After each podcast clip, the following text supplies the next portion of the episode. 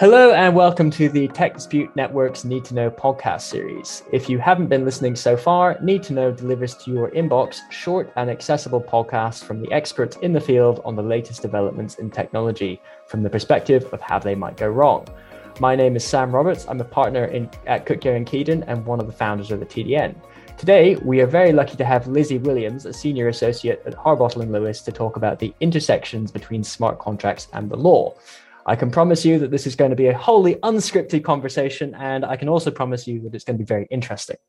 Um, first of all, thank you, uh, Lizzie, for joining us, and welcome. Thank you. Thanks for having me.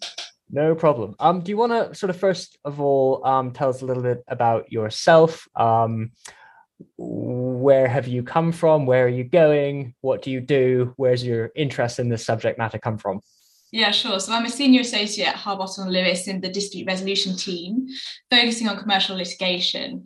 And my uh, interest in this subject comes from three main areas. First of all, historically doing contractual disputes uh, for technology companies, and that's evolving now into disputes that are involving more innovative technology, whether that be blockchain or NFTs and things along those lines, basically. Um, and I think it's becoming increasingly common that we're having to think through the intersection between um, the law that we've had for hundreds of years and these new evolving technologies. And it's, it's just a really interesting area.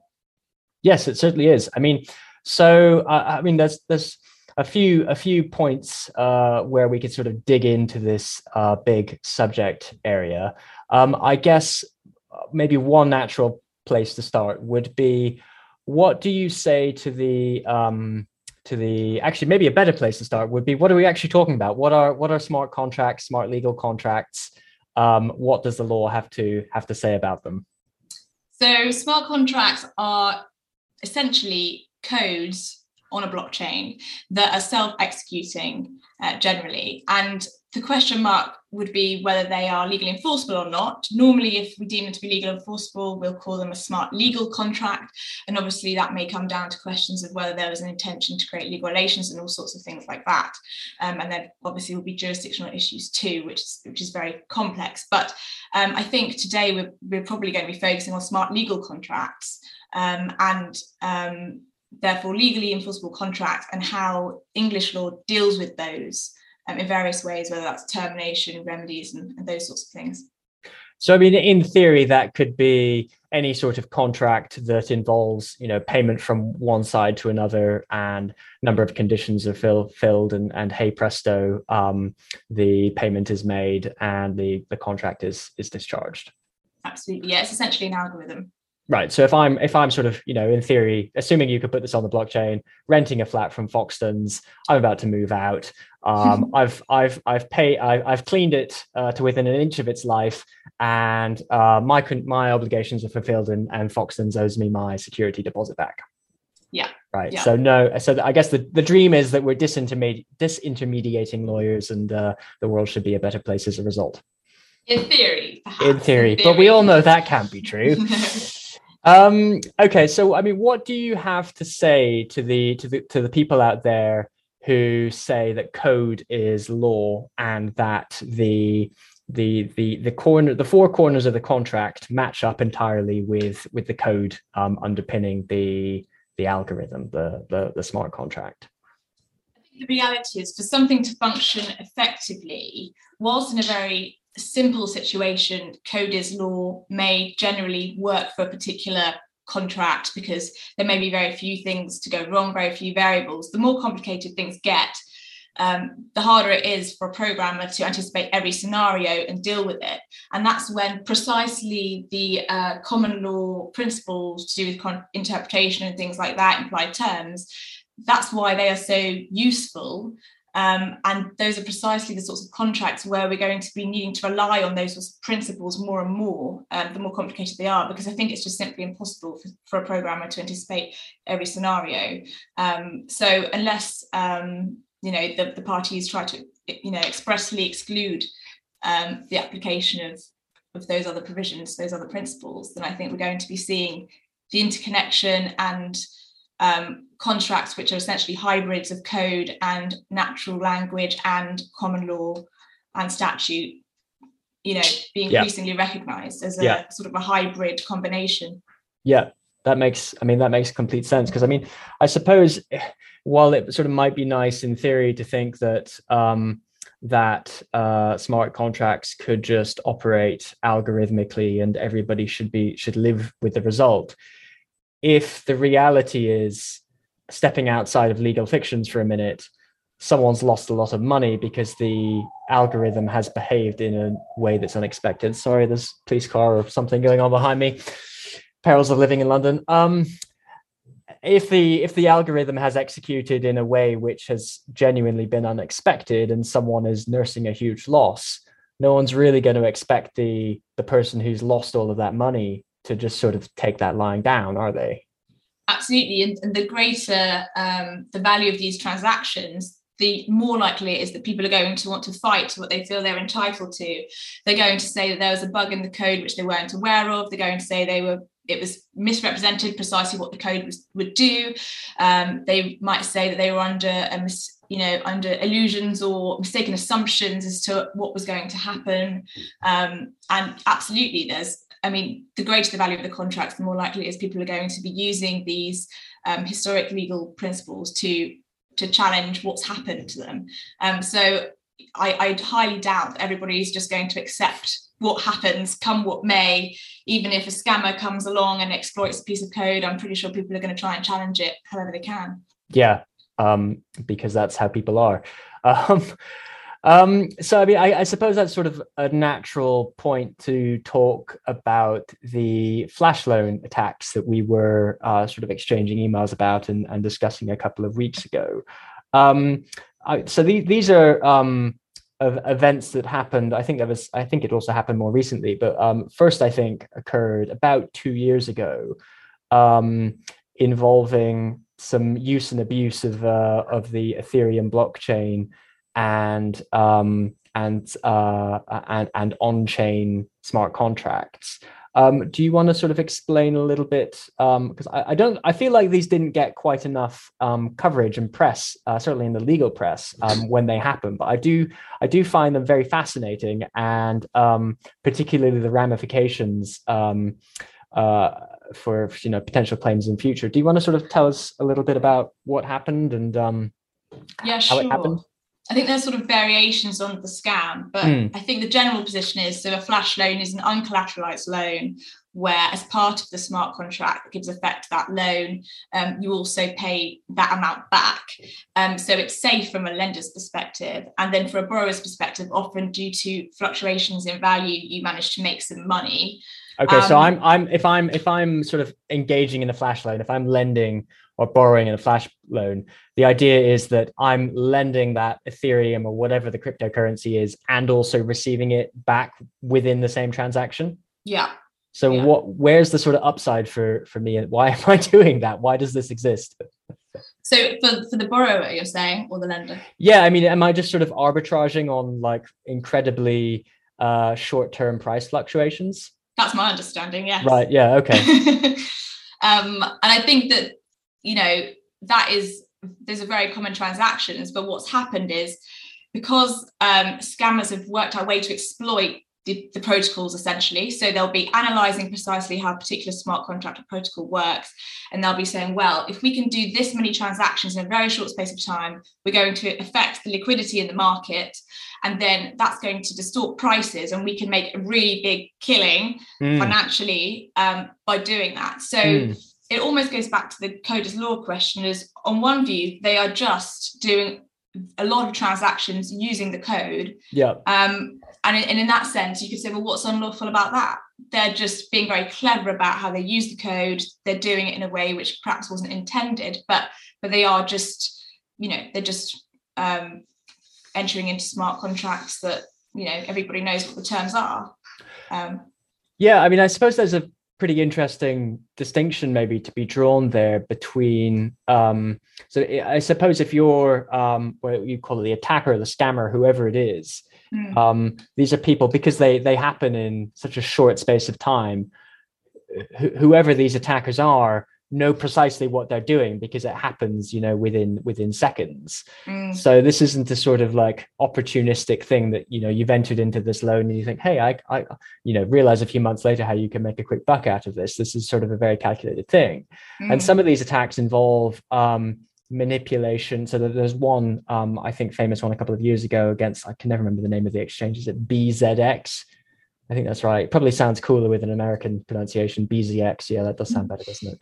Um, so, um, and, and what the attacker did was they they sort of exploited a um, a price feed um, into the exchange relating to a, I think it was a US dollar stable coin, making the stable coin um, appear to be worth, I think it was twice as much as it was actually worth for just the tiniest fraction of, sec- of a second um, and and and capitalized on that in sort of repaying the original loan, which you know is fascinating and hats off, pretty clever. But if you were manipulating a currency market, you'd go to jail. Good, yeah. And there's obviously a place for financial regulation um, and and you know other areas of law uh, the criminal law will no doubt be looking at this and working out what to do with it and i suppose it will depend on a particular case whether somebody is manipulating something manipulating an input into the protocol deliberately in a sort of subversive way or if they're doing something from within the scope of the protocol which perhaps may be harder to demonstrate as some way in, some way illegal or unlawful it may depend on the particular situation. Um, but looking at it from sort of pure commercial dispute common law angle um, i suppose we would be scratching our heads and thinking is there a unilateral mistake there. Uh, how can we try and use the tools available to us to try and um, get a remedy in that situation if you're the person that loses out as a result of these transactions?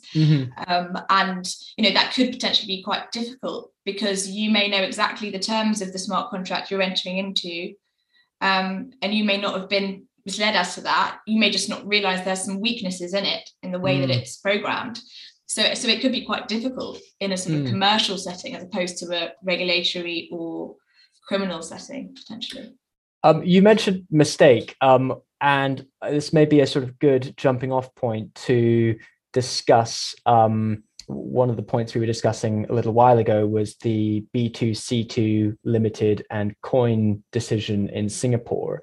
Um, and there was some consideration there in terms of how mistake works in the context of um, algorithmic decision making. Do you want to sort of tell us a little bit about that and whether that sort of principle could be applied to mistakes on um, in, in smart legal contracts? Yeah, sure. So in that case, uh, B2C2 traded on a platform um, and Quoine operated a cryptocurrency exchange platform. And essentially, due to an oversight, the algorithm couldn't access the external market data and the algorithm functioned in an unexpected way. Um, that meant that the currency exchange cancelled the contracts, and the people that had benefited from those contracts tried to sue and say, wait a minute, we're entitled to those monies. Um, and the question was whether there was a well, there were lots of questions, but one of the key questions, one of the key questions was whether there was a unilateral mistake because um, you know the parties had entered into that contract thinking that the, everything was going to operate in a certain way, um, and it didn't. Um, and the question that they had to consider was how do you apply the common law which is developed on mistake to a situation where the code is being formed by algorithms created by two programmers rather than you know people on the trading floor or Mhm. in a normal commercial transaction um, and the way the court dealt with it um, in the court of appeal um, was that they said it was essentially a question of whether when programming the programmer had actual or constructive knowledge of the fact that the contract would only be accepted um, by mistake and they were trying to take advantage of that. So that had to be within the programmer's knowledge way back at the beginning, prior to the transaction potentially being contemplated by the person that accepted Mm. uh, the terms. Um, and there were questions about the timing of that knowledge and, and what knowledge had to be proven. But but that was a way of the court quite pragmatically thinking, how can we apply these traditional principles in this setting? And, and that's how they did it. Mhm. I mean, in the facts of that particular case, there was no evidence to suggest the program did have in the programmer, sorry, did have any intention um, to exploit anybody or take advantage of somebody's misunderstanding. They just programmed it in the way they programmed it with various safety mechanisms mm-hmm. and various um, backup um, inputs in the case that the exchange malfunctioned. And in this particular case, it happened to have um, an unexpected outcome, but they just couldn't prove the relevant intention yeah. there. And I think um, I think it may be um, on one level easier in the flash loan scenario to prove the relevant intention because in that scenario it looks like there's deliberate attacks, which is what you were yeah. saying. Yeah. But I still think that we may come up against the point that there has to be a, a misunderstanding generally as to the terms of the contract on the yeah. other on the other party's side, which may be difficult to demonstrate, even if there is very malicious intention. Yeah. On one side. So, but you know, that this is precisely the sorts of scenarios where the court's going to have to consider whether there's potential for incremental development principles yeah. Um, in order to make sure that we have appropriate remedies in, in, these sorts of situations. Yeah, I mean, I just thinking pragmatically, I suppose if you're um if you're an exchange and you have uh, you know, you've developed bespoke software in-house um, you can go and get that witness and put him on the stand or her on the stand and and and um, get some evidence.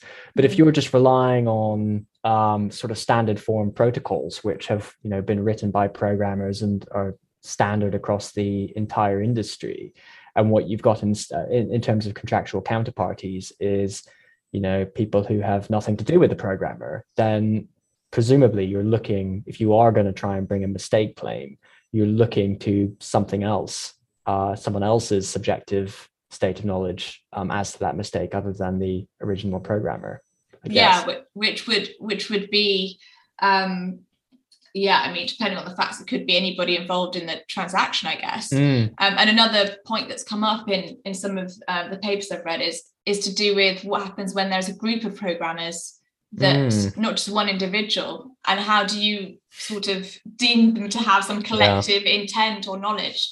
Uh, so it really gets quite difficult and convoluted very quickly um, depending on the particular situation absolutely. I, I also saw a bbc headline the other day. Um, obviously i didn't read the article because my my news comes exclusively from reading five word headlines rather than the actual article. But um that that um computer code can now write computer code Yes, so, I so how does yeah. how does that work then? Where are you? I mean, it gets more and more obscure, doesn't it? Yeah, because how many yeah. rows do you go back before you find a person? Mm. Basically, yeah. I think is probably the question. Um, but it's going to get more and more difficult to show the requisite level of intelligence. Or are we just going to have to grant full rights and obligations to to software and computers? I mean, that may be just maybe let them take charge. where we end up, yeah. I, for one, welcome our new computer overlords. Uh, sorry, geeky Simpsons reference there. Um, yeah, okay. So um, I suppose the next sort of question is where does all of this end up? If you are, if let's say, for example, that you're able to bring a mistake claim, or maybe you could have an implied term in the in the smart legal contract, or uh, misrepresentation is essentially eh, you know any sort of um, any one of the, uh, the the tricks that claimant lawyer firms like to dig into in order to argue that the uh, w- you know the legal obligations are not strictly defined by what's in black and white all of that good stuff. Assuming that you're able to mount a claim along those lines. Um, what sort of hurdles are you going to run into from a from a practical perspective? I mean you mentioned jurisdiction a little while ago. Um, that's obviously uh, an issue. Uh, what about you know remedies? Are you are, are you left maybe with the risk of an empty judgment? Um, do you want to talk a little bit about that? Sure. So i think one area that's particularly interesting is um, remedies in terms of financial remedies and whether actually the best way of doing those is off chain so that you leave the transaction as it was on chain, but then the court um, can rectify any financial imbalance or injustice off chain by making a court order in the ordinary way. And that's that's fairly straightforward. Mm. It's slightly more complicated, I think, when you need to get into termination of performance and things like that, because you've got a smart contract on um, and it may be immutable depending on the way the system works. There may not be an overarching controller who can edit it in any way, and you may you may be stuck with that. And I think the court's going to have to be quite creative and practical about how it gives effect to a termination um, of a contract or a rescission um, of a contract. Um, and I think it may be that the courts need to do um, equal and opposite transactions, sort of undoing the effect of the previous one. Like an, an um, order for specific performance. Essentially, yeah. Mm-hmm. Um, or you might be looking at, um, I mean, some contracts or smart legal contracts are increasingly being drafted with termination in mind. So sometimes they contain kill clauses uh, things like that, which are potentially open to abuse, but may enable a party to actually prevent performance continuing. Mm-hmm. Um, I mean, that may be less important um, for a lot of contracts because often these smart legal contracts execute so quickly that there isn't really anything to stop in terms of ongoing performance. But sometimes there is, sometimes there's continuing performance. Um, so um, I think it's a matter of the courts just looking at what's happened, what do we need to remedy here? Can we remedy on chain? Because I think preferably that would probably be the first choice for everybody involved. Mm-hmm. If that's not possible, then there's no real reason why around the edges um, and in the real world, as it were, uh, we can't make financial um, orders which effectively rectify the wrongdoing. Yeah, um, sort of behind it, the scenes. Exactly. And I think yeah. it may just be a case of, on a case by case basis, looking practically yeah. what the best solution is um, within the constraints that, that the court has and the constraints of the particular um, system in question that, you know, that where the smart contract is, is based. Yeah. I mean, I suppose um, this all sort of assumes that you can identify the counterparty um, as a as a you know so-called real person in the real world um, which was you know not an issue in the B2C2 case, uh, not an issue in the recent Wang and Darby case, um, but might be an issue if, say, the exchange we were talking about in the flash loan attack, BZX or BZX, were to try and identify and, and bring a claim against the attacker, um, then you'd be into all sorts of, you know, the typical asset tracing headaches that you get in cases of sort of stolen cryptocurrency and that sort of thing. Yeah, absolutely. I mean, you're going to come up against that, and you may be trying to make applications for um, disclosure of identity against exchanges and all sorts of things. Mm-hmm. Inevitably, you're going to have additional hurdles if you don't know who you're contracting with on the other side, and that increases the risk of any transaction. So there may be ways through it by those sorts of applications, but but absolutely, you could find yourself getting quite stuck, really, um, if you can't identify who you need to be going after and you can't pin them down and you can't it's, work out what's happened. It's almost like lending money to people you don't know might be a bad idea. It's almost like that might be right. Yeah. well, on that absolutely shocking uh, point, um, I think that's probably our 20 minutes or so um, done um, and probably a good place to end it. Well, thank you very much for joining us today. Um, I found that really interesting. Um, I hope our listeners have as well. Um, and will we see you at the next uh, TDN event? Yes, absolutely. Wonderful. Emails going out soon. So uh, make sure you sign up. Great. Thanks very much, Lizzie. Thank you. Bye. A huge thanks to Lizzie for taking part in TDN's Need to Know podcast series. If you've made it this far and are still listening, a big thanks to you as well. And if you have something interesting to say about technology and how it might go wrong, get in touch at inquiry at disputes.tech or drop me a line directly to sam.roberts at cyklaw.com. We'd love to have you on the series. See you next time.